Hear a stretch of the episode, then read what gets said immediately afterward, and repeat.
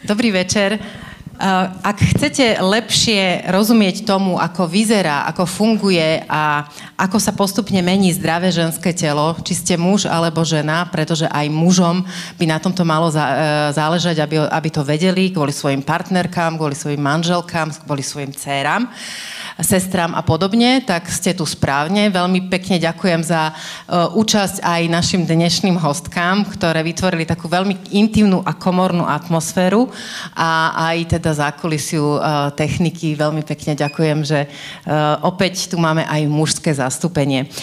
Vítam v diskusii o záhadách ženského tela tri hostky, e, o ktorých teda som ani nedúfala, že niekedy v živote budem v diskusii mať. A tou prvou je e, legenda slovenského divadla, pani Zita Furková. Druhou Dobrý večer, e, prajem. pani Radmila Sladičeková, ginekologička. Dobrý večer. A do tretice pani psychiatrička a odborníčka na sexuológiu, pana, pani Dana Šediva. Dobrý večer. Zdá sa, že sme vy, vyskladali taký naozaj že široký diapazon a sama som veľmi zvedavá, akým spôsobom sa bude vyvíjať dnešná diskusia, lebo zdá sa to, ako keby to bolo, uh, ako keby zdánlivo nesúviseli uh, tie témy, o ktorých budeme hovoriť, alebo tie ženy, ktoré budú hovoriť na témy, uh, ktoré som si ja teda spísala, ale väčšinou aj mňa to prekvapí, ako sa dá postupne rozprávať a rozkrývať niečo, čo je také ako keby Všetky, všetky to poznáme, ako fungujeme, ako sa to naše telo postupne mení v puberte, potom prídu tie ďalšie fázy, potom prídu tie fázy materstva a podobne. Ale mňa zaujíma na, na úvod dámy, ak môžem dať takú úvodnú otázku, povedzme, akým spôsobom vnímate stereotypné predstavy ktoré naša spoločnosť má o ženskom tele? Alebo aká je podľa vás taká, taký ten najväčší stereotyp alebo najväčší mýtus, ktorý sa týka ženského tela? Asi začnem ginekologičkou, doktorkou, ktorá vlastne to ženské telo poznáva tak ako keby uh, najhlbšie, poviem to tak? Tak najväčší mýtus Najväčší mýtus sú, e, najväčšie mýty sú o menštruácii a antikoncepcii. E, tam, e, a najväčší mýtus je čistenie. Že sa čistím, keď menštruujem, čo teda mám aj vyvracať rovno tie mýty. Ja si myslím, že po, skúsme naozaj teraz úplne vážne bez randy rozprávať aj o tom uh, a pomenovávať veci tak, aby sme pomohli ženám nehambiť sa používať istý slovník alebo rozprávať o veciach také, aké sú, ako ich, uh, si ich pomenúvame v hlave a, a ako sa možno ostýchame niekedy o tom hovoriť, ale nemali by sme sa. Takže aj vyvracajme tie mýty. Áno, takže idem vyvrácať mýt, mýtus čistenie sa menštruáciou a to je spájané aj samozrejme s používaním hormonálnej antikoncepcie. Čiže eh, a súvisí to s tým, že ako málo a bohužiaľ musím to povedať, ako málo ženy vedia normálne o biológii. Lebo niektoré, keď odoberám anamnézu a sú to mladé ženy po 20 poviem, kedy ste mali posledný menzes, tak to, to vôbec netušia trebárs. Nie, že kedy malá, ale čo je to menštruácia a, a podobné, aj také som mu zažila. No a vráťme sa teda k menštruácii a k obyčajnej biológii. Ako náhle nastúpi hormonálny cyklus, ženské telo dozrieva, a, tak sa začne, začne ten cyklus teda venovať tomu, na čo je určený a to je rozmnožovaniu. Čiže v sliz, sliznica maternice narastá, hormonálne, pôsobením hormónov sa mení a raz za cyklus sa musí odbúrať a odplaviť, pokiaľ tá žena neotehotne a nezahniezdi sa tam e, oplodnené vajíčko. Čiže e, nie je to čistenie, je to odbúranie sliznice, ktoré teda musí sa cyklicky opakovať, aby e, dávalo žene stále v ďalšom a v ďalšom cykle možnosť otehotnieť. A to čistenie nie je potrebné, pokiaľ uh, ja ovplyvňujem antikoncepciou menštruačný cyklus. A toho sa všetky boja. Uh, boja sa tzv. dlhých cyklov, keď, uh, alebo boja sa, uh, boja sa telieska vnútromaterničného, ktoré spôsobuje amenoreu, čiže nemenštruovanie. Pokiaľ ja ovplyvním, čiže ako lekár ovplyvním hormonálny cyklus niečím, čo ja dodávam, nie je potrebné odbúravanie sliznice maternice, lebo nenarastá, je ovplyvnená hormónmi a tým pádom ja nemusím menštruovať, alebo tá pacientka nemusí menštruovať. Čiže nie je potrebné žiadne čistenie a žena si tým neublíži. Hormóny, ktoré vlastne spôsobujú tento cyklus, to, že žena je schopná mať deti, klesajú a stúpajú, robia tzv. predmenštruačný syndrom. Áno. To je jeden z ďalších mýtov. Existuje PMS?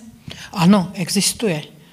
A Každá ho viac čo? alebo menej, menej um, zažívame. Klasický premenštruačný syndrom uh, alebo ten, tá ľahšia forma sa týka tela, a to je bolestivé prsníky, nafúknuté podbruško, no ale a, tie naše hormóny a, súvisia teda a pôsobia aj na centrálny nervový systém, čo a, vysvetlí kolegyňa a, viacej.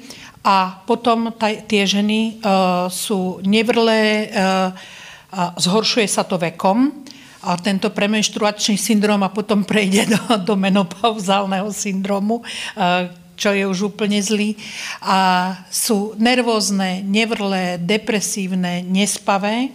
No a potom, potom existuje ešte premenstrual dysphoric disorder, ktorý sa rovná depresii a ktorý už musíme riešiť s kolegami psychiatrami, ten je menej častý, ale, ale spôsobuje alebo rovná sa až depresii, o tom asi Čiže e, kým prejdeme na tú psychickú stránku, tak e, moja otázka ešte je, že či niektoré ženy môžu pociťovať ten e, PMS syndrom silnejšie ako iné, alebo intenzívnejšie ako iné?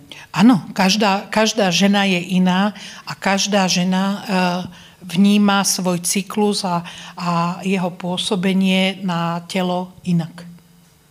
Takže ako je to z hľadiska našej ženskej psychiky? Jedna vec je teda, že pre, pri tých jednotlivých fázach toho mesačného cyklu sa žena nejakým spôsobom cíti fyzicky, či už ide o, ja neviem, bolesti, nutkanie na nevoľnosť a, a podobne. Môže tam prísť napríklad asi aj k zmene spánkového rytmu ale ako funguje ženská psychika? Ako nemôžeme paušalizovať, e, je určitá skupina žien, ktoré, e, ktoré sú citlivejšie na tento premenšturačný syndrom. To tiež nie je jednoliatá jednotka. Čiže niekto pocituje len miernu nervozitu, niekto je plačlivý. Ono to súvisí s tým, že ako sa mení hladina ženských pohľavných hormónov, tak sa mení citlivosť serotoninových receptorov. Takže naozaj sú ženy, ktoré ten trpia od malička, niektoré tým trpia od určitého obdobia života a ono sa to vekom zhoršuje a zhoršuje sa to zrejme aj tým, že tá žena má vekom viacej odžité. Čiže keď... To je zaujímavé, čiže vlastne viac reaguje ako keby sama na seba, čo sa jej deje? Nie, uh, ako toto si treba uvedomiť, že žena, ktorá má napríklad rodinu, o ktorú sa stará alebo chodí do práce, tak jednoducho ona sa veľmi naháňa. To je prevádzkový stres. A to je to, že prečo my tu máme napríklad v súčasnosti pandémiu úzkostných porúch, tak ako to doteraz nebola. Ja keď som nastúpila pred vyše 20 rokmi pracovať na psychiatriu, tak úzkostné poruchy tvorili taký marginalizovaný problém že keď som sa chcel naučiť, ako vyzerá pacient s panickou poruchou a prišiel do nemocnice, tak ja som sa s ním rozprával hodinu, aby som mi to dostal pod kožu. Dnes je to 90% našej práce. Čiže ono to nejde oddeliť, e, my nie sme e, len tie hormonálne tvory, ale my žijeme v nejakom prostredí. A to prostredie na, na nás vytvára dosť veľký tlak a ženy, ktoré, na to majú, ktoré sú citlivejšie na toto, tak samozrejme, že keď sú pod veľkým tlakom a ešte majú premenštruačný syndrom, tak cítia sa o mnoho horšie. To je tam, ako hovorí pani doktorka, že poruchy spánku, úzkostné prežívanie, e, rezonantne dysforická nálada, čiže sú jedovaté nervné, ten organizmus má dosť. A teraz, keď príde nejaký podnet, ktorý je pre ňu možno podprahový v inom období e, cyklu, tak jednoducho ona to nevie, nevie zvládnuť a rozplače sa alebo, alebo sa nahneva. Um, ono, ono, e, nie každý predmenštruačný syndrom treba liečiť, ale tak pokiaľ to už prejde do také poruchy, čo naozaj znižuje kvalitu života, znižuje výkon a veľmi to vplýva teda na tú, na tú pacientku, tak sa dávajú antidepresíva. Čiže naozaj e, my to vidíme, netýka sa to len žien, ktoré menštrujú, a týka sa to aj žien, ktoré sú v menopauze.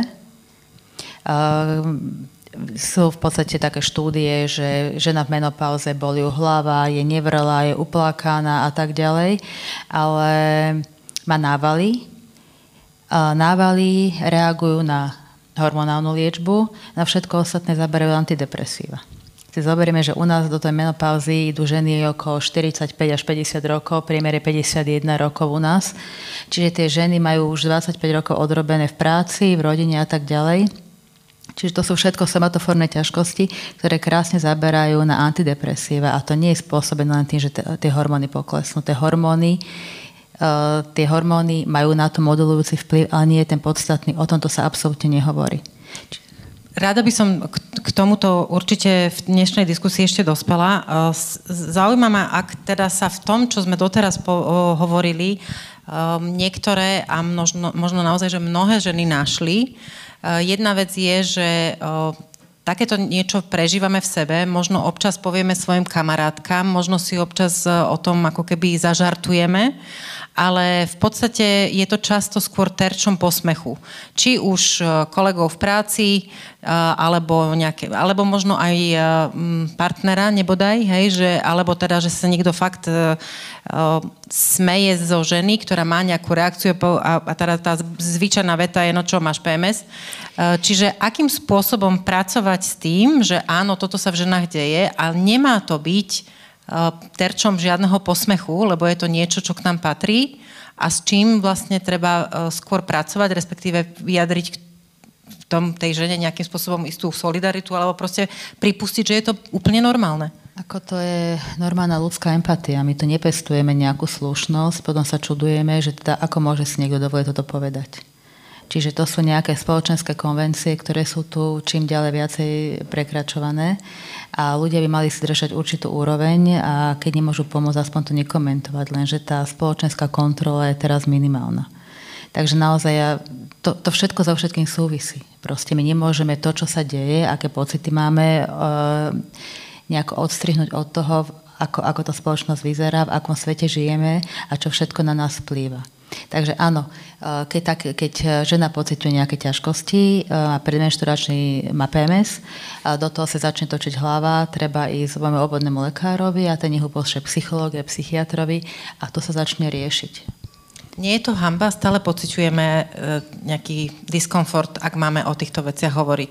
Ja mám e, okolo seba ženy, ktoré e, už sú vo veku nad 40 rokov alebo okolo 40 rokov a stále majú problém vysloviť slovo menštruácia alebo povedať mám menštruáciu, mám menzes, necítim sa dobre. Vôbec hovoria, že je to veľmi intimná vec a nechcú to zdieľať.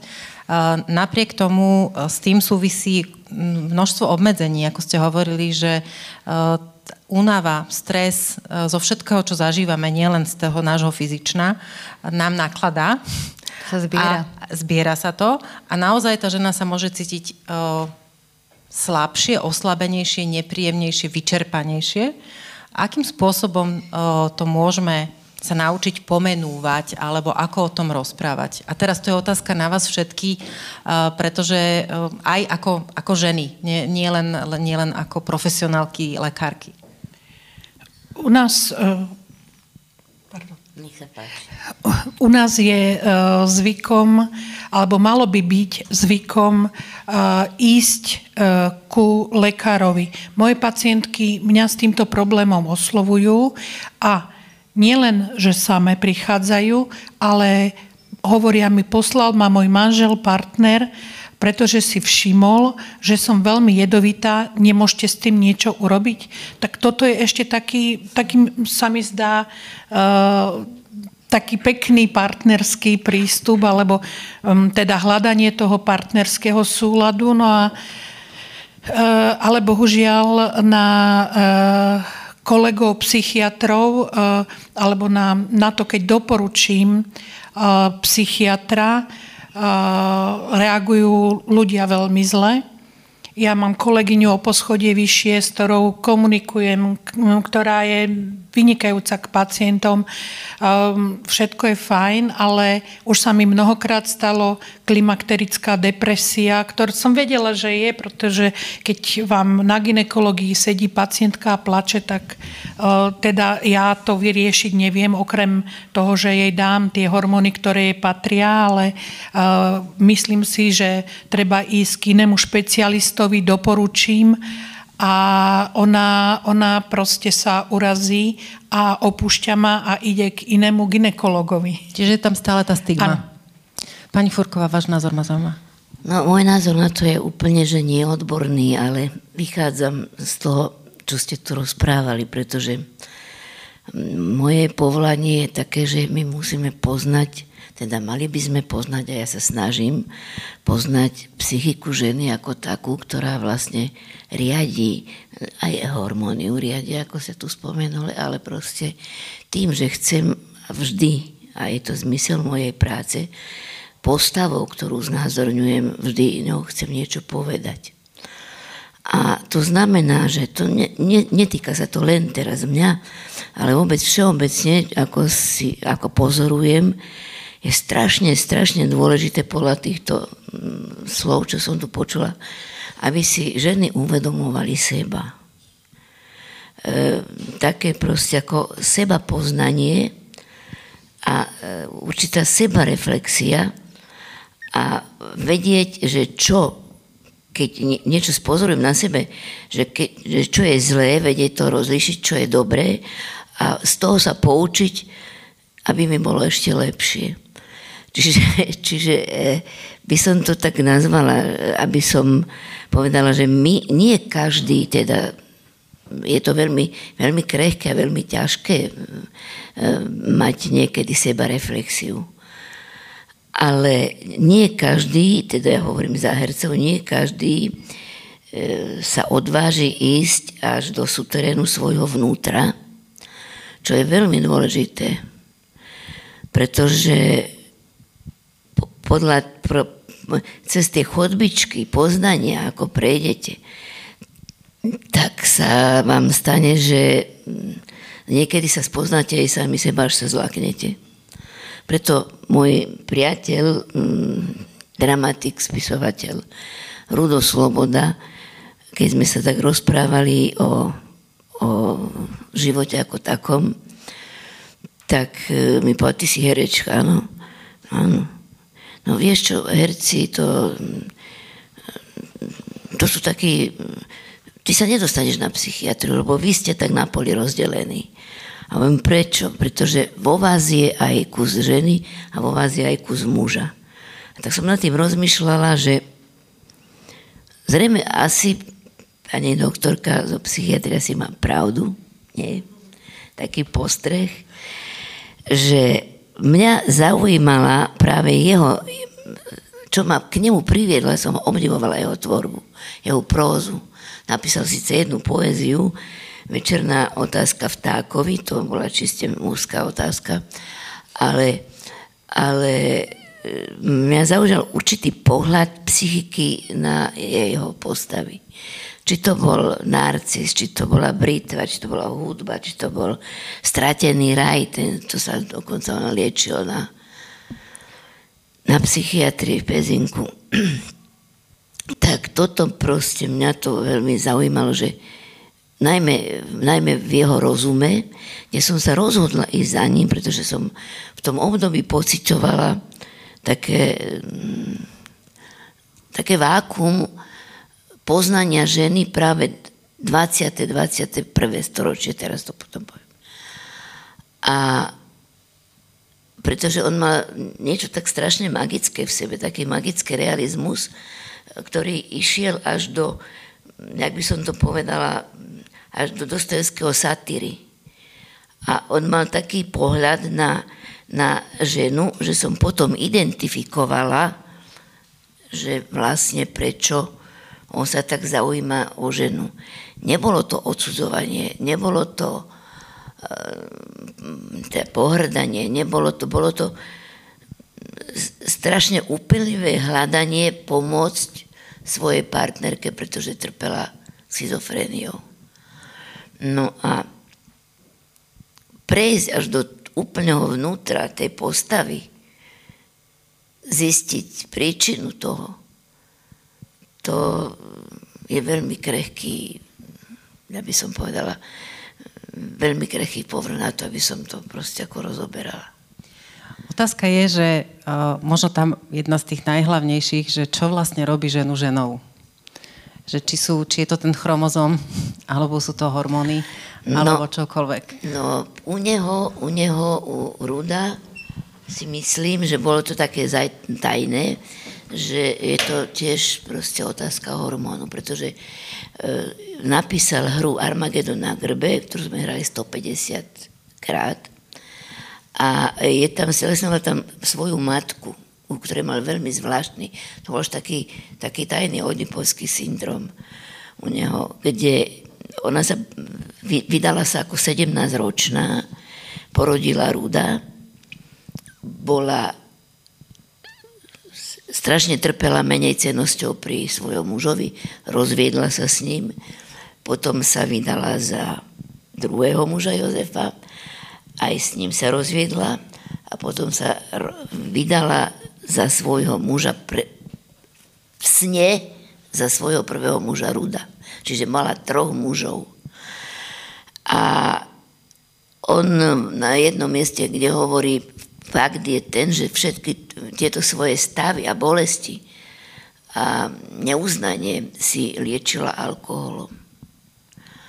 No a to ženy, keď sú, to pani doktorka psychiatrie určite vie, že ženy, keď sú v takých stresových situáciách, v takých životných ťažkých situáciách, tak je kročik k tomu, aby úplne spadli do seba.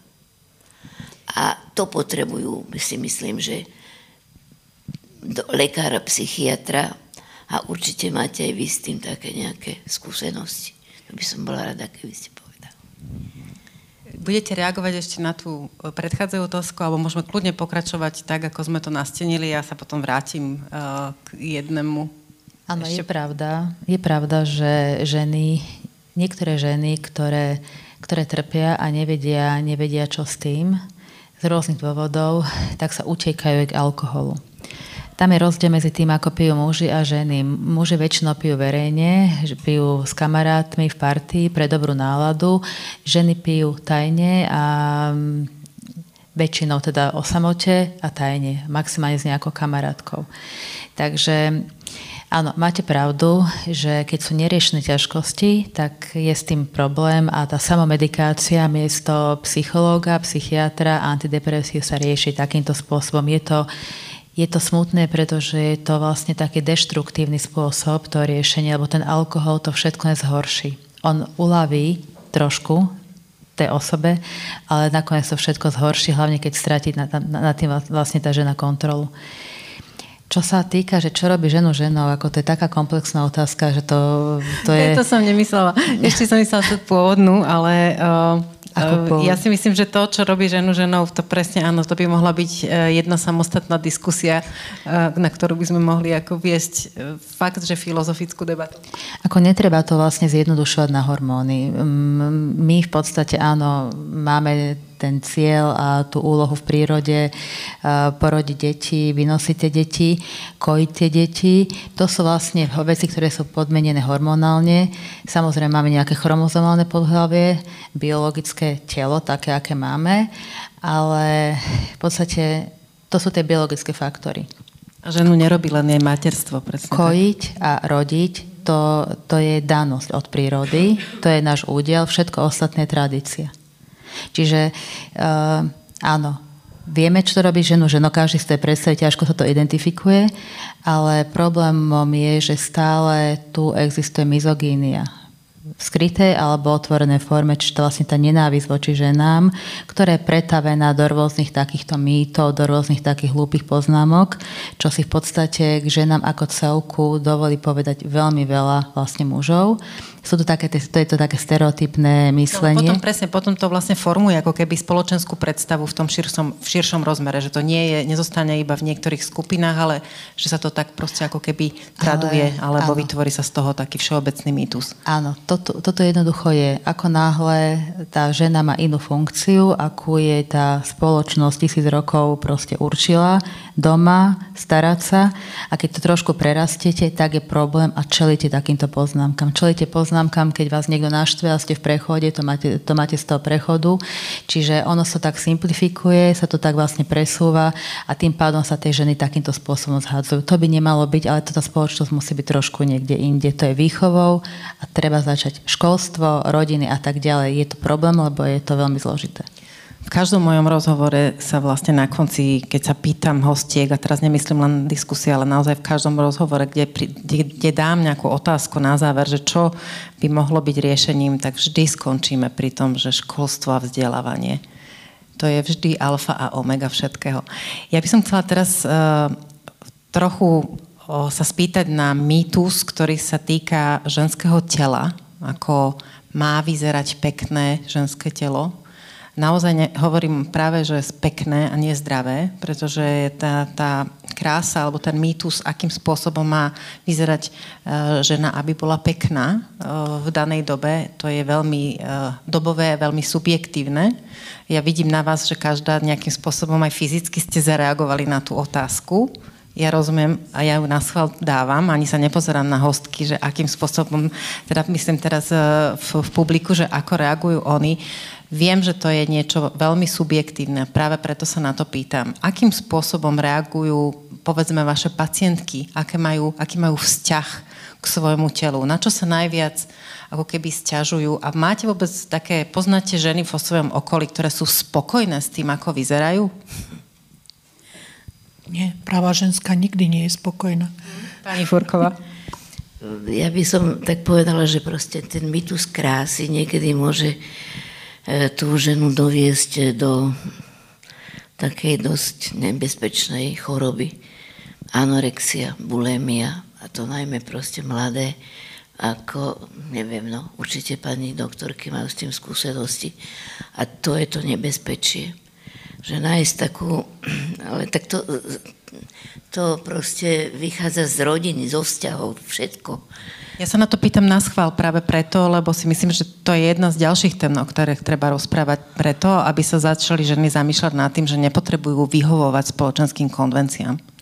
No, ja si myslím, že uh, ženy sú bombardované uh, médiami, časopismi a čímkoľvek, uh, proste ako majú vyzerať a nikde, nikde mm, som nečítala v žiadnom článku o obyčajných ženských, ktoré priberú po pôrode, ktoré stále, stále máte časopisy, máte modnú prehliadku, kde sú dievčatá, ktoré majú 30 kg stopánkami, také vešiaky pochodujúce na krásne šaty, ale Skúste ísť s mojou veľkosťou a kúpiť si niečo pekné na seba. Tam 36 38 Uh, myslím konfekčné číslo a nejaká no, 40 M pre tie tlsté. Ale uh, normálne si myslím, tak ja, mňa už je hodne navyše, ale uh, že ženy nemajú, nemajú až také malé veľkosti, a treba proste ani tá konfekcia nie je ponúkaná tak, aby, aby tá žena mohla byť spokojná. Taká, mm-hmm, čiže aby jej to vlastne nepripomínalo, mohla... že by mala Áno, nejak, že ty musíš, ty musíš schudnúť, ty musíš byť taká, onaká. Um, takže uh, žena, ktorá, ktorá treba v puberte, tam sú tie duše veľmi zraniteľné, čo určite teda pozná moja kolegyňa, tak vedia sklznúť aj do anorexie. Mala som pacientku, ktorá bola krásna, krásna žena, a, a trpela teda anorexiou mentálnou a keď sa dostala do tej svojej fázy, že nejedla, tak ona vedela neskutočne schudnúť a budem na to spomínať vždycky, že v jednej ambulancii raz e, som robila a to bola ambulancia prerábaná zo, e, zo zubnej ambulancie, čiže zostalo tam zrkadlo.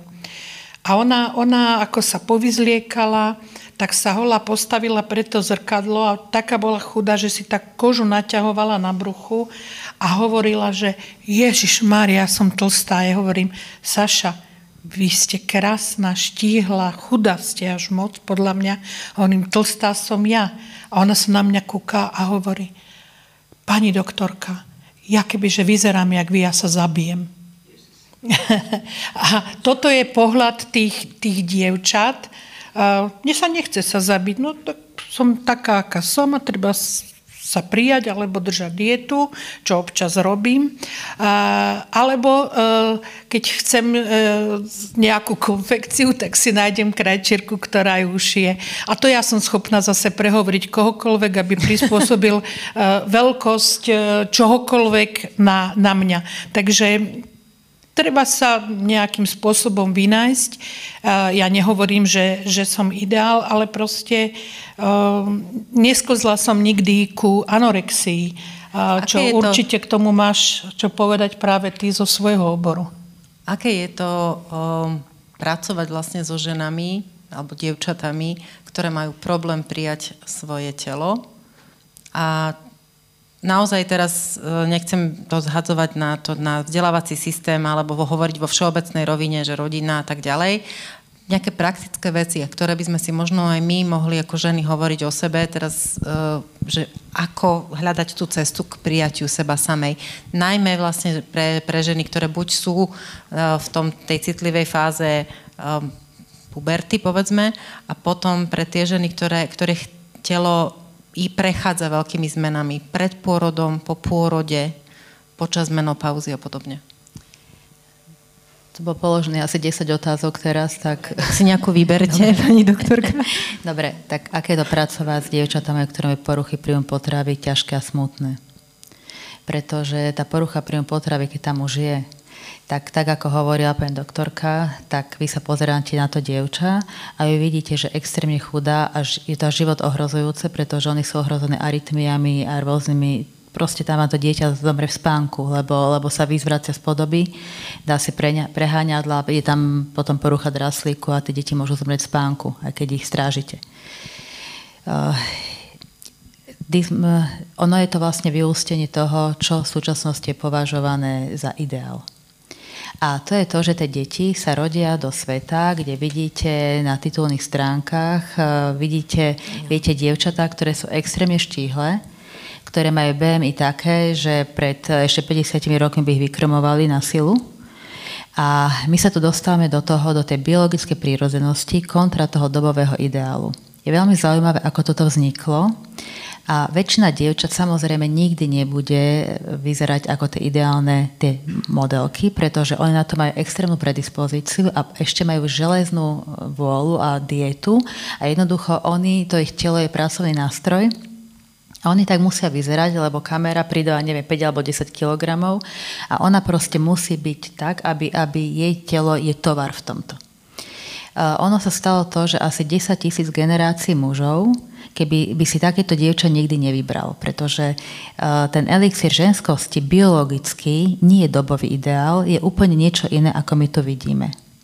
Ešte pred možno 70 rokmi, keby niekto doniesol také extrémne štíhle dievča, tak všetci jej povedali, že tá nebude vládať robiť, to má určite tuberu, tá ti neporodí dieťa, ale má takú plánu, čo bolo úplne jasné, že to proste tam môže byť nejaký problém, zomrie ona alebo, alebo dieťa pri porode.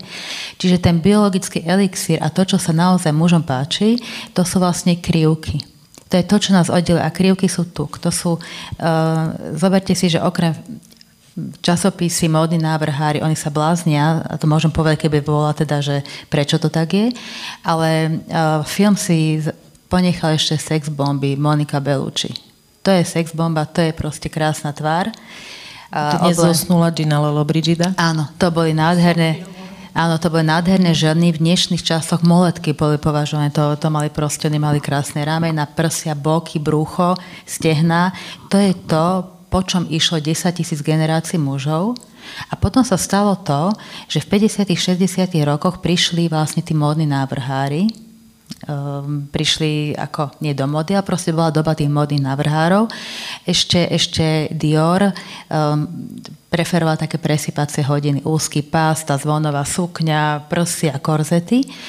A potom prišla doba homosexuálnych návrhárov, ktorým sa v podstate, ktorým tieto ženské krivky nič nehovorili. Čiže oni vlastne si vyberali modelky podľa svojich preferencií. Im sa páčilo také telo ploché, vysoké, hranaté.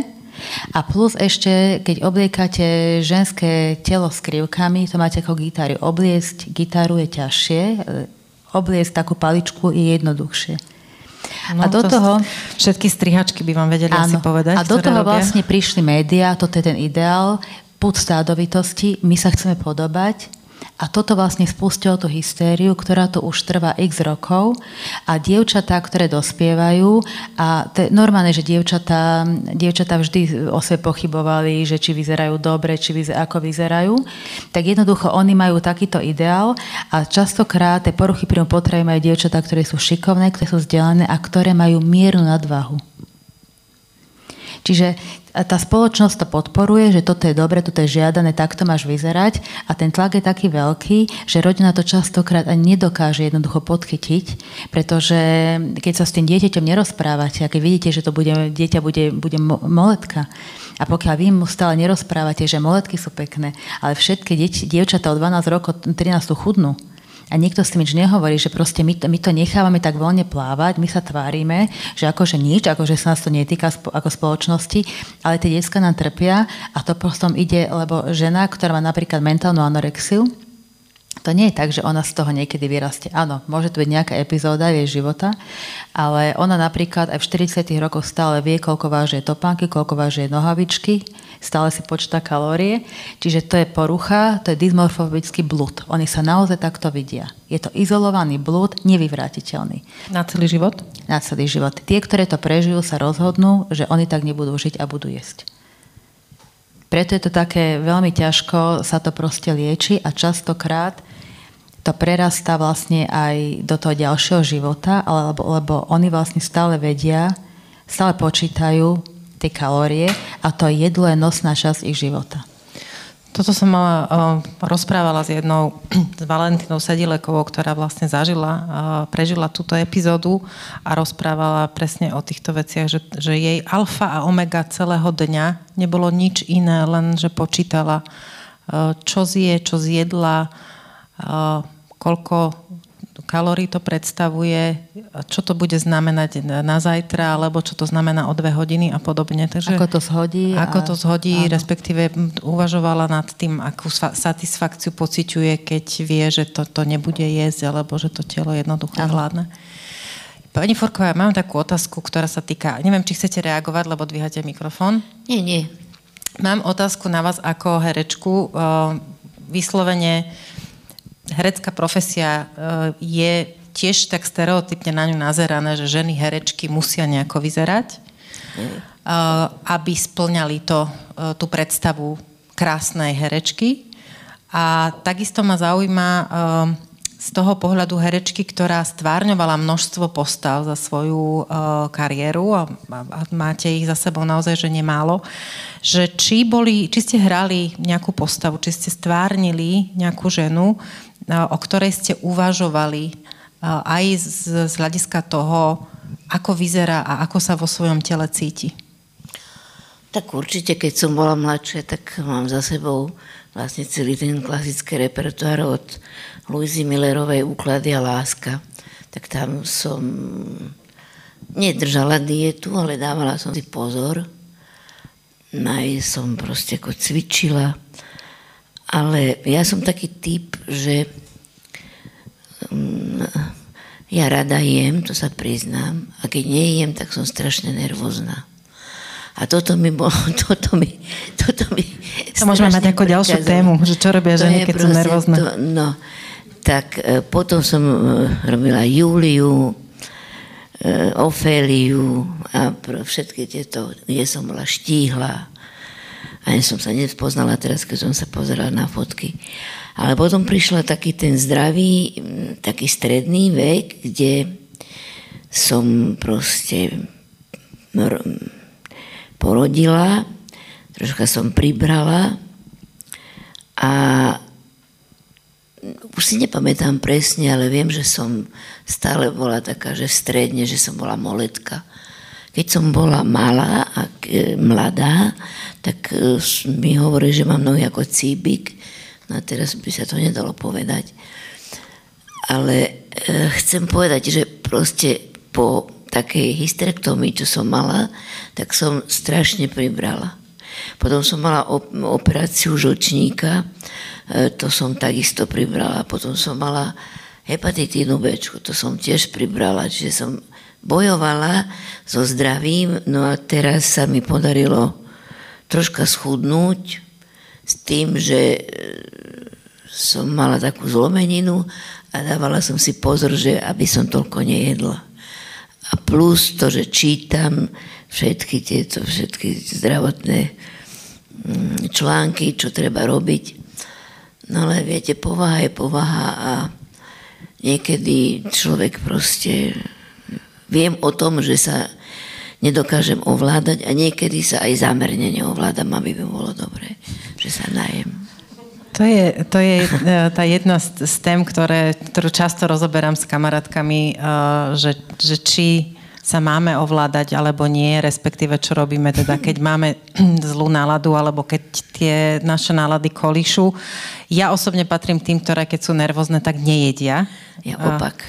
Moja mama má opak. A ja. Takže uh, moja mama uh, je, je inak chudá ako palica, ale proste ona je z tých, ktorá a ako náhle vidím, že chodí po skrinkách, tak vidím, že nemá dobrú náladu, alebo teda, že sa niečo deje. Ako vlastne naše, naša psychika ovplyvňuje naše telo a naopak, ako zmeny ženského tela vplývajú na psychiku?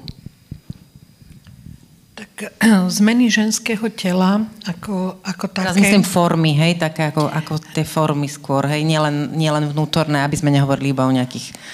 Tak na psychiku vplyv bude asi hovoriť kolegyňa. Ja, uh, tieto, tieto zmeny u nás sú cyklické. Čiže aj v cykle ako takom, keď prebieha menštruačný cyklus, aj ten vplýva uh, na to, uh, koľko zjeme, akú máme chuť, aký máme apetít, nielen na to, akú máme náladu. Pretože uh, prvá fáza cyklu a ovulácia to sú, uh, to sú také, také pozitívne obdobia, no a potom, potom zase sa to blíži uh, ku, ku menzes, tak žena, žena buď to ide do, do toho smutku, depresie, to, to poznáme sama na sebe. Ja sa viem tak lutovať, že fúha, tak polutujem, jak nikto druhý ma nevie polutovať. A, a čo sa týka, čiže tieto cyklické zmeny, áno, vplývajú, či, či som nafúkaná, či, či ma boli, no a pod, no, niečo boli alebo neboli a podľa toho, podľa toho teda má tá žena aj apetít, no a potom o, sú obdobia v živote ženy, o, ktoré menia teda jej formu, ale ženy sa zvyknú e, vnímať normálne, pretože napríklad počas gravidity vedia veľmi pekne pribrať a e, nejak im to nevadí a im hovorím, viete čo, priberajte. Lebo nikdy inokedy si už nedovolíte takto spontánne jesť. ale No a e, čo sa týka toho, toho apetitu cez deň, presne ja keď, som, ja keď som hladná, tak ja som nervózna a moja sestrička to uh, uh, vníma počas dňa a čím som teda unavenejšia a hladnejšia a robím, robím, tak som nevrlejšia. A keď začnem teda e, byť dosť vrčivá, tak e, teraz už to, no, už to nerobí, ale mala, chceš Fidorku? Takže podsúvala, podsúvala vám, ja som si myslela, že jablčko povie, ale Fidorka to je lepšie. Fidorka, Fidorka, čo tam jablko, prosím vás. No, tu, má, treba, tu no. máš Fidorku, vedela, ktorú mám rada, tu máš Fidorku a, a bolo. Už som vedela, že ha, Radmila Brzdi sa uh, si, si nevrla. Takže uh, tieto, tieto zmeny, no a potom sú, sú zmeny uh, ženského tela, ktoré už ženy negatívne vnímajú a to vtedy hlavne teda u mňa. Uh, ja, ja to viem vtedy, keď je treba schorá a pribrala, niekde opuchla, po dojčení vníma, aké má prsníky, nemá. Tak o tomto sa bavím ja a o tej duši sa zase baví kolegyňa. Ako ja by som chcela rehabilitovať jedlo, ako chuť do jedla, normálna chuť do jedla je príznakom duševného zdravia. Dobre, tak to zdôrazníme, zdôrazníme to ešte raz. Si zdravá, že keď veď, akože máme čo? chuť jesť, tak sme zdravé. Áno, veď toľko, čo robíš, no tak si z toho unavená, dáš si fidorku, ideš ďalej. No. Áno. Tak ako ono to naozaj, my sme na seba veľmi prísne, my sa veľmi vlastne strážime a, a sami sebe sme otrokárkami v tomto. Ako netreba sa brať až tak vážne. Ako ženy, ženy sú pekné v rôznych veľkostiach. Ako, ako my tu nemôžeme, teda keď je nejaký spoločenský tlak, no tak nech je. Akože to je, to je o tom, o tom sebavedomí. Ja teda pracujem so ženami, aj so ženami a ja keď im poviem, že teda, že veď vy ste veľmi pekná žena a to je jedno, že či má ona 50 alebo 80 kg, malo ktorá si myslí, že je pekná. Ja sa stretávam s tým, že modelky, čo robia v modelingu, že niekto vám tam vojde a teraz vy vidíte, aj keď ste žena, že fakt je to krásna žena, tak ona povie, viete čo, ešte teraz musím, ako ja musím ešte cvičiť, ešte musím hento, toto, tak. Takže, takže my by sme mali naozaj tie dievčatá, by sme mali tie naše céry, kamarátky, sestry, alebo hoci koho proste, keď vidíme, že ona potrebuje pochváliť, lebo, lebo to je spôsobené tým, že my absolútne tie dievčatá nechválime.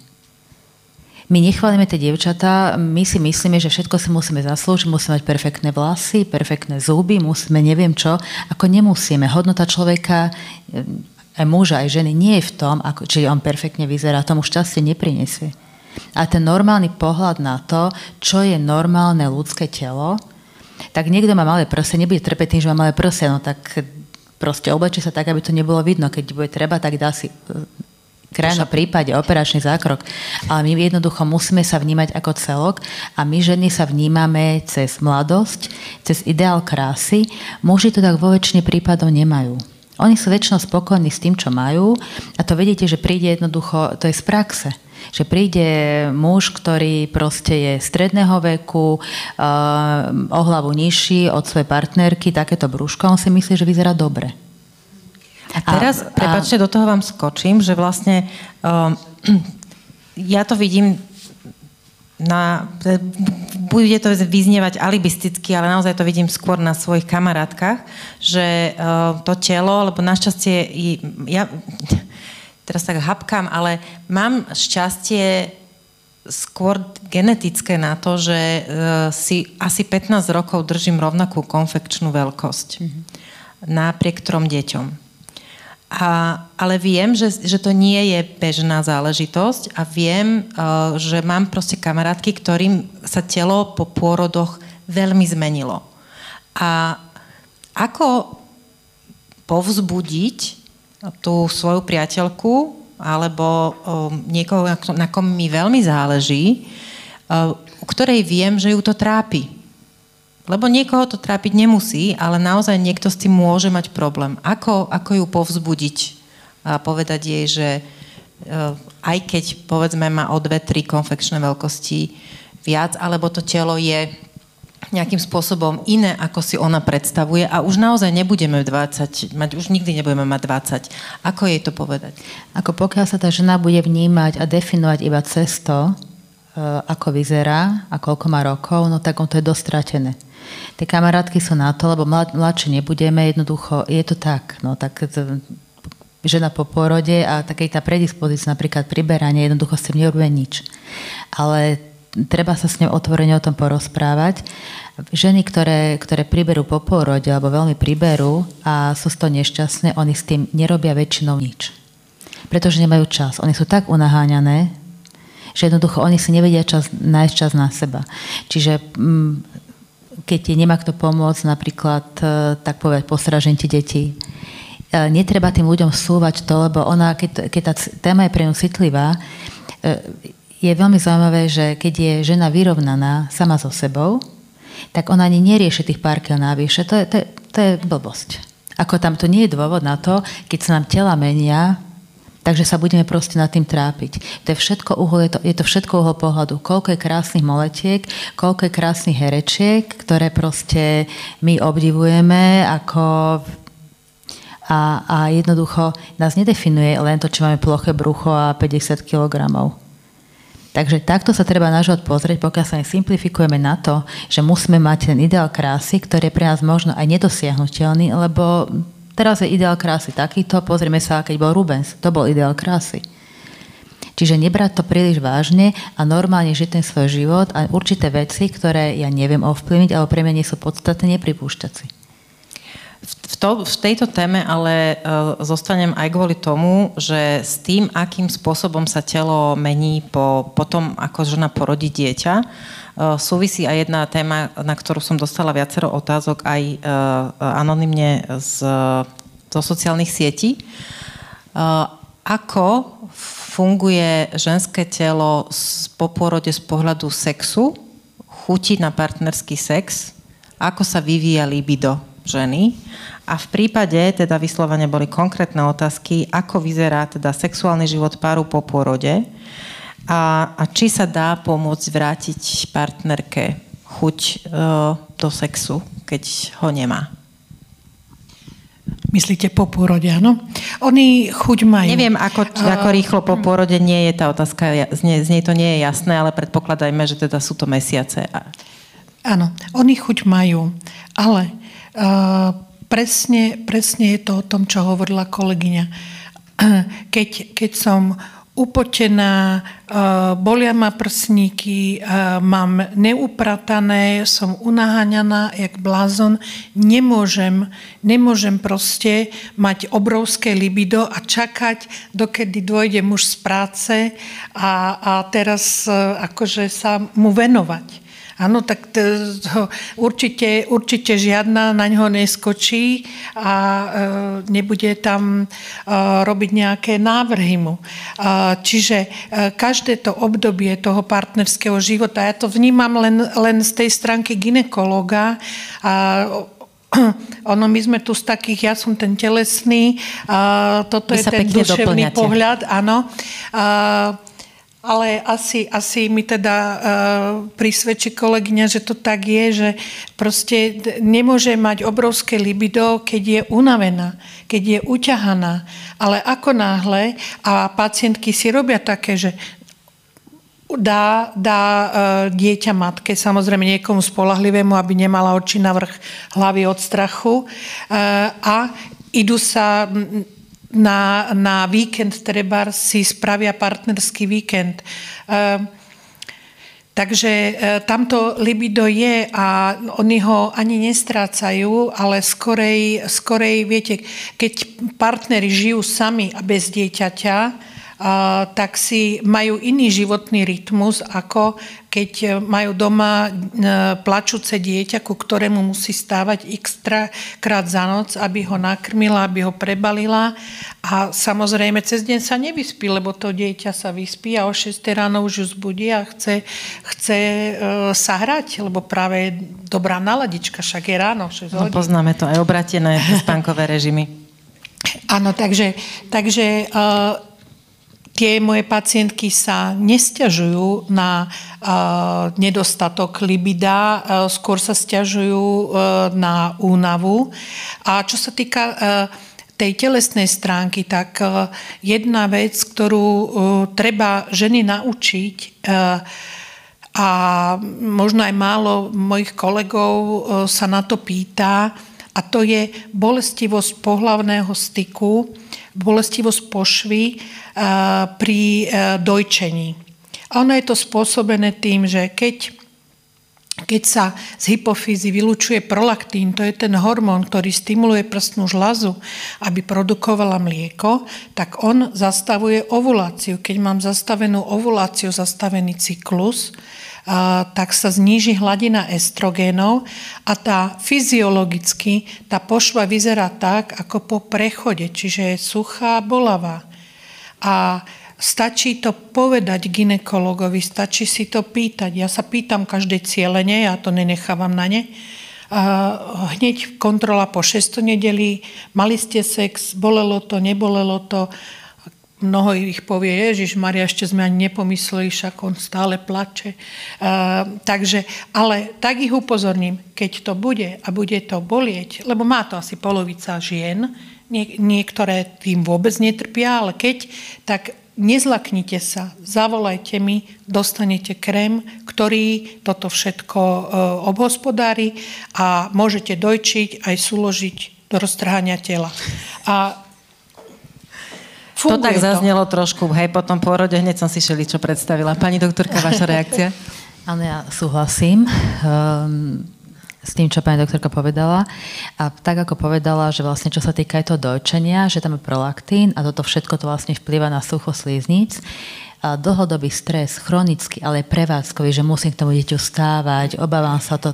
Viete, ako, ako niektoré tie matky sa najedia prvýkrát o 5. popoludní, lebo dieťa má stále na rukách a dlhodobý stres dvíha prolaktín rovnako ako kojenie. Čiže vzniká tam hyperprolaktinémia, to znižuje trošku libido, výrazne to zniží libido, ale tie sliznice sú naozaj veľmi bolestivé a potom tam je problém pri sexe, tie dievčatá to boli. To sa volá, že dysparevnia. A keď sa to zafixuje, tak to môže pretrvávať aj mesiace a roky potom, ako, ako vlastne ona porodila. Čiže to je len zapamätané v hlave? Ono, ono, problém je, že ten prevádzkový stres jej ostáva. Ano, tak to, Čiže ona keby, keby si mohla oddychnúť, lebo to telo potrebuje spať.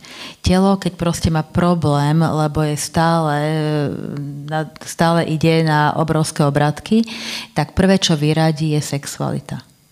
E, nechce to telo naše, ten mozog je starý 100 tisíc rokov a to sú regulačné mechanizmy, lebo on, to telo vidí, že my máme proste sami čo robiť so sebou. Čo by sa stalo, keby sme otehotneli a bolo by tam ešte ďalšie dieťa, o ktoré by sa bolo najskôr vynosiť, koľko by to stalo energie, výživy, koľko by to, eh, my potrebujeme ešte najskôr to prvé dieťa vychovať, lebo ten mozog nevie, že my vlastne máme, máme nejakú zdravotnú starostlivosť a že máme, eh, máme umelé mlieka, on to nevie. Ako to, nevie, to vieme my to sní dostať do tých centier. Čiže prvé, čo sa zníži vlastne to, aby tá žena nechcela mať sex. Oni sú tak unavené, oni keby tie dievčatá dva týždne spali, tak potom by, potom by proste mali to libido o mnoho výraznejšie, ale to nás, to je spôsobené tým, že ten prevádzkový stres, tá starostlivosť a keď e, tá žena je šťastná, že niekto pomáha, tak väčšinou je len pomáha. Čiže všetko je na nej, občas niekto niečo pomôže a keď je to dieťa zoberú na 1-2 dní, rodičia napríklad, alebo partnerské pomáha, ide niekam s ním, na prechádzku, tak ona stále má niekde vzadu, čo s tým dieťaťom je a, a proste stále na to myslí. Čiže bohužiaľ my mami to máme takto, že tá naša funkcia biologická, to dieťa, tá prepojenosť, ale čím je to dieťa menšie, tak tým, je to, tým ho viacej strážime, tak ten prevádzkový stres je proste výraznejší. Do toho, keď nejaké finančné ťažkosti, bytová otázka, teraz nevie, že, že či ona proste bude mať tú prácu, alebo bude musieť ešte robiť online. To sa všetko spočítava a je vlastne z toho toto, čo, o čom hovoríme. Posledná téma, bohužiaľ budeme musieť byť trošku e, rýchlejšie, ako som, alebo stručnejšie, ako som si myslela, lebo sme teda už do, do, dosť nadplnili čas, e, je, súvisí vlastne so starnutím, alebo teda so, s telom ženy, e, ktoré starne. A naozaj nechcem e, to skracovať len preto, lebo, že by ma to nezaujímalo. A je to naozaj len taká akože časová, e, to, že už nemáme dostatok času. Zaujímalo by ma, e, budem veľmi otvorená, pani Furková. uh, vy ste čakali, že sa tak setíme oproti sebe, že, teda, že ako kulantne tú otázku vyťahnem. Aké je to uh, aj pre herečku, ktorá je proste, ste hovorili o krásnych postavách, o tom naozaj, že ste zažili výslnie divadelnej scény. aké je to starnúť a zaujíma ma z hľadiska,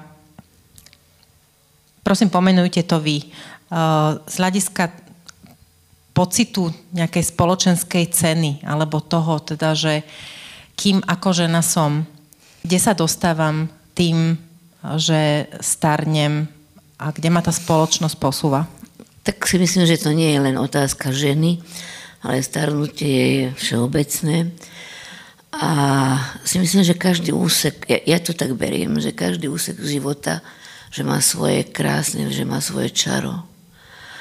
Takisto ako má svoje ús, úskalia, že vám zobrie partner, tak potom sa musíte schopiť psychicky, čo je dosť mm, namáhavé.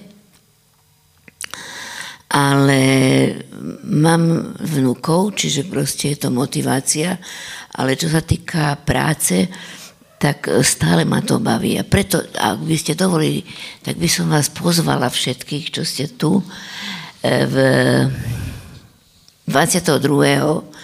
teraz januára v nedelu mám predstavenie Jeden nemecký život a je to, je to životopis 102-ročnej Brunhildy Pomselovej, Goebbelsovej sekretárky. A to by mali vidieť, si myslím, že všetky ženy, nielen z pohľadu ženy, ale z pohľadu spoločenského, politického pohľadu, pretože to sa odohráva pred 70 rokmi, ale nič sa nemení. Také isté ženy, ako je Brumhilda Pomselová, také sa nájdú aj medzi nami, čo nie je veľmi dobré. Kde to hráte? A hráme to na Mickevičovej 2, to je v ateliéri A2 a Storka. Je to taký nenapadný vchod a je to veľmi mm, atraktívne, také troška avantgardné priestory sú to. A rada to hrám, preto, sa, preto som rada, že ešte v tomto mojom veku, budem mať 83, že proste dokážem hodinu a pol a to cvičím. E, myslím si, že Radka, ty si to videla. Áno, áno, ja som bola na premiére. Hej. sa tešíme, Takže to sa strašne... E, e, práca ma drží pri živote, sa priznám. Takisto čítanie a v televízii to sa nerada dívam na telku, pretože to nič veselé človek sa nedozvie, najmä v tejto, tejto situácii politicko-spoločenskej. Takže starnutie je normálna súčasť života, by som povedala. Určite sú momenty, teraz pred tými piatimi rokmi, kde som si povedala, že musím schudnúť, lebo mám, musím priznať, že som bola taká riadna moletka, čo mi Cera ma takto pozbudzovala, že tak mama cvičiť. No ale e, podarilo sa mi takých 10-12 kg dať dolu, takže sa cítim lepšie. Nebolí ma noha, čo je proste základ kolena a také tieto kloby. Ale fakt je ten, že keď človek žije rád a je tak pokorný k životu a tak je to radosť tiež. Aj starosť je radosť. To je dobré, že máte taký pozitívny prístup, lebo ja sa obávam, že keď sa spýtam uh, doktoriek na to, že aké pacientky, uh, s akými problémami prichádzajú pacientky v perimenopauze alebo v menopauze, tak asi to nie je iba pozitívne. Aké zmeny prichádzajú, čo sa týka ženského tela a aké problémy so sebou prinášajú? Tak keď začíname perimenopauzou a menopauzou, tak e, väčšina má poruchy cyklu a potom začnú e, tie menopauzálne problémy, e, klimakterické, čiže návaly, potenie, depresita, nervozita, plačlivosť, nespavosť, čo, čo si len chcete vybrať, každá má niečo iné. A potom to treba takým alebo onakým spôsobom riešiť. Keď sa rozprávam s tými pacientkami, dá sa. Dá sa aj tieto telesné záležitosti doriešiť. V súčasnosti tá žena je niekde inde, v tej 50 ako, ako bola, bola kedy trebárs moja babka, to bola dáma, ktorá celý život, akurát som rozmýšľala nad tým, že jak, jak to mohla vydržať, zomrela ako 98 ročná a ona celý život proste ráno, ráno vstala, teraz okolo, ja neviem, nejaké sliepky, kačice, neviem čo. A potom ona varila. A ona varila, potom umila riad, dala detkovi jesť a proste dokola, dokola, dokola, ja by som sa z toho obesila určite. Ale proste ona to vydržala, lebo to je ten spoločenský vzor. No ale v súčasnosti ženy okolo tej 50 sú na vrchole svojej kariéry, svojich vedomostí. Už, už si myslíme, že máme čo dať tej spoločnosti a nielen pacientom, ale proste každá v tom svojom povolaní, ktorá je. No a príde, príde takáto ženská a povie, počúvajte, ja predsedám predstavenstvu, tam je 20-30 chlapov, teraz mňa zleje a tak.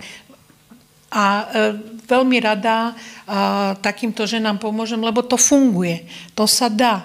My, my proste, vola, kedy ženy zomierali okolo 50 ja som mala takú štatistiku. V roku 1800 bola priemerná dĺžka života ženy okolo 52 rokov. A v súčasnosti e, je priemerná dĺžka života ženy okolo 83 rokov. Čiže priemerná. Priemerná. Ešte dobre je. Áno. Dobre ste na tom. Áno, sme na tom dobre.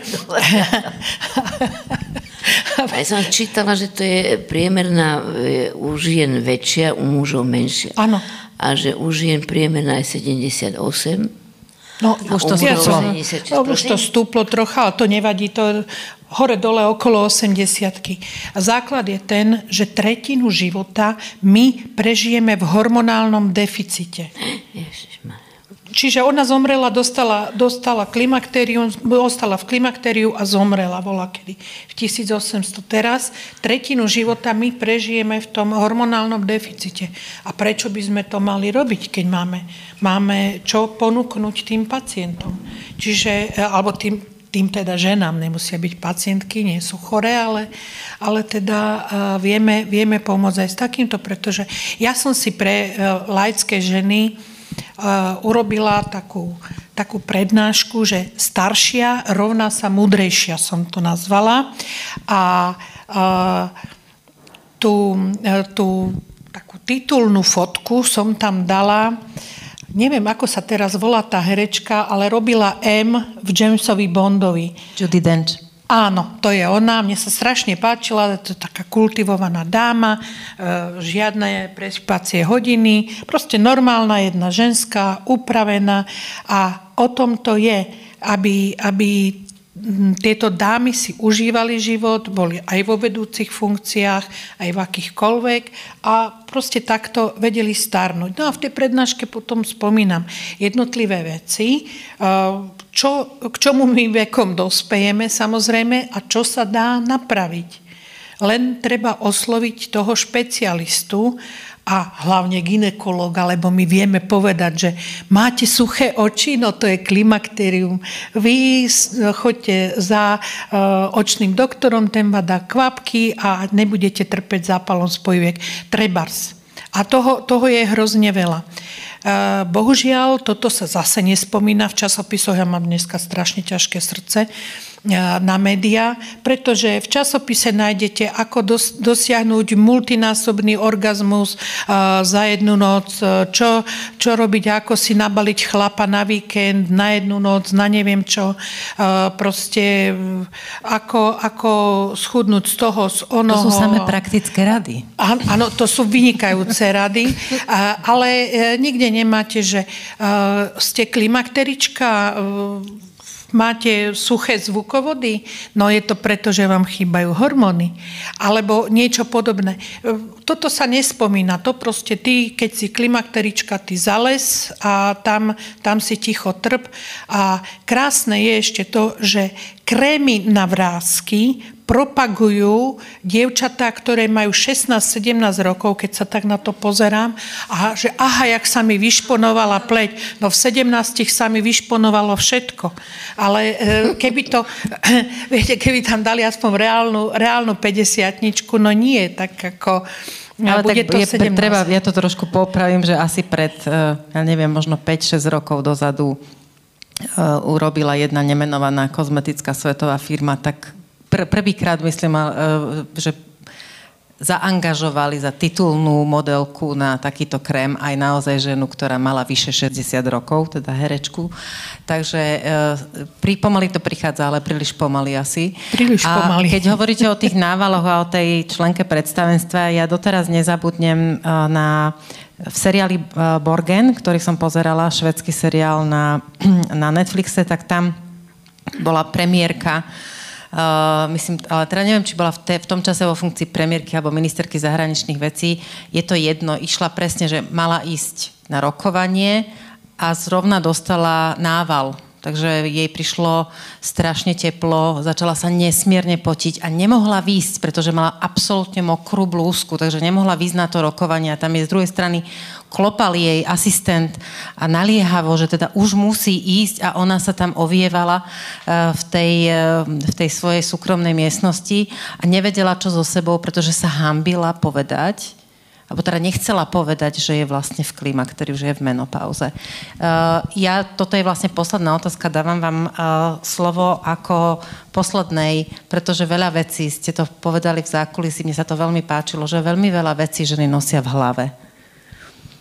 Áno, my si tam toho nosíme viacej, ako sa nám tam niekedy zmestí. To nie, to nie je vlastne mizogíny nejaký akože prejav, ale ja myslím, že svet je koncipovaný stále väčšinou pre mužov.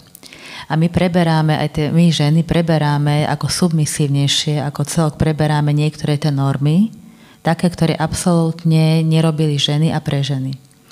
Ono sa to postupne mení, už teraz, čo vidím tie generácie tých dievčat a chlapcov, tak ja som si všimla, že slovenskí muži nemajú problém s feminizmom svojich dcer, ale svojich manželiek áno. Čiže ono sa to postupne bude pre, akože ono sa to bude posúvať, pretože, pretože jednoducho eh, na to, aby, na to, aby eh, sa tá ženská otázka a vlastne tento pohľad posunul, my naozaj potrebujeme nielen silné ženy, ale aj silných mužov, ktorí tie ženy podporujú. Ako eh, stále ten boj prebieha. Prebieha a tá nerovnosť pohľavy, ona, to, ona to v podstate je a pravdepodobne ešte veľmi dlho v nejakej miere bude ale sú nejaké teda pohľady, ja to, ja to vidím perspektívne, samozrejme, že to bude trvať niekoľko generácií, ale sa to bude posúvať a dievčatá si musia uvedomiť vlastne svoju hodnotu, nedefinovať sa cez mladosť, cez kilogramy, cez to, či majú alebo nemajú vrázky. Jednoducho my máme aj nejaké, in, my máme aj iné záujmy. My sme matky, sme partnerky, sme céry, sme aj tie riaditeľky predstavenstva. Čiže tie možnosti teraz sú, my máme také možnosti, aké predtým tie generácie, že nemali. Treba si, zas, ich za svojím a niektoré veci si jednoducho nevšímať a nebrať to na vedomie. A ešte by sme si mohli akože uvedomiť jednu vec, to neviem akože, či my tu niečo vyriešime, ale myslím si, že ženy by mali viacej držať spolu a byť také lojálne, pretože ženy k ženám sú častokrát o mnoho krutejšie, ako sú k nám muži napríklad. A ženy sú častokrát kritické a miesto toho, aby sme držali spolu, tak ešte viacej si vlastne ubližujeme. Lebo my keby sme držali spolu, tak bolo by to, bolo by to trošku iné. Budem to brať ako odpoveď na záverečnú otázku, ktorú som mala nachystanú, takže poprosím teraz ešte uh, posledné dve hostky. Tá otázka bola, že akú radu by ste dali dnešným mladým ženám?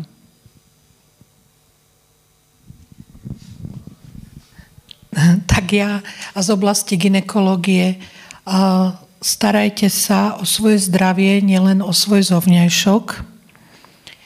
A mm, Treba proste rozmýšľať nad tým, čo je pre tú ženu dôležité, lebo mnohokrát je dôležité mať nadložené vlasy a neinvestovať treba do očkovania. Ja sa teraz tomu venujem. A venujem sa tomu od začiatku, ale vidím to, že ženy, ženy skorej investujú do toho, čo je vidieť, ako do zdravia. Pani Forková. Ja by som súhlasila s pani doktorkou, čo sa týka psychiatrie, že by mali ženy skutočne viacej sa vnímať, viacej e, dbať na to, aby, aby sa nestali otrokmi. To je jedno, či v práci, či doma, ale najmä, čo je najdôležitejšie, aby mali šťastie na mužov, ktorý by pre nich bol takým oporným múrom a nie dezolátnym prútom. Neviem, či som to presne povedala, ale strašne veľa žien, čo poznám okolo seba, tak trpia tým, že nemajú podporu u muža. A sú to nesmierne talentované, vzdelané, obetavé ženy. A toho mi je strašne ľúto. Ale to je otázka jak by som povedala, no šťastia, ale otázka aj ženy, že si môže povedať niekedy a stačilo a dosť. A to dávam dobrú radu všetkým ženám, aby sa nedali. Ďakujem veľmi pekne za dnešnú diskusiu všetkým mojim trom hostkám. Ďakujem všetkým, ktorí ste nás sledovali. A ja by som vám za seba povedala, aby ste sa nebáli ničoho a aby ste sa mali rady. Pekný večer a vidíme sa na budúce. Dovidenia.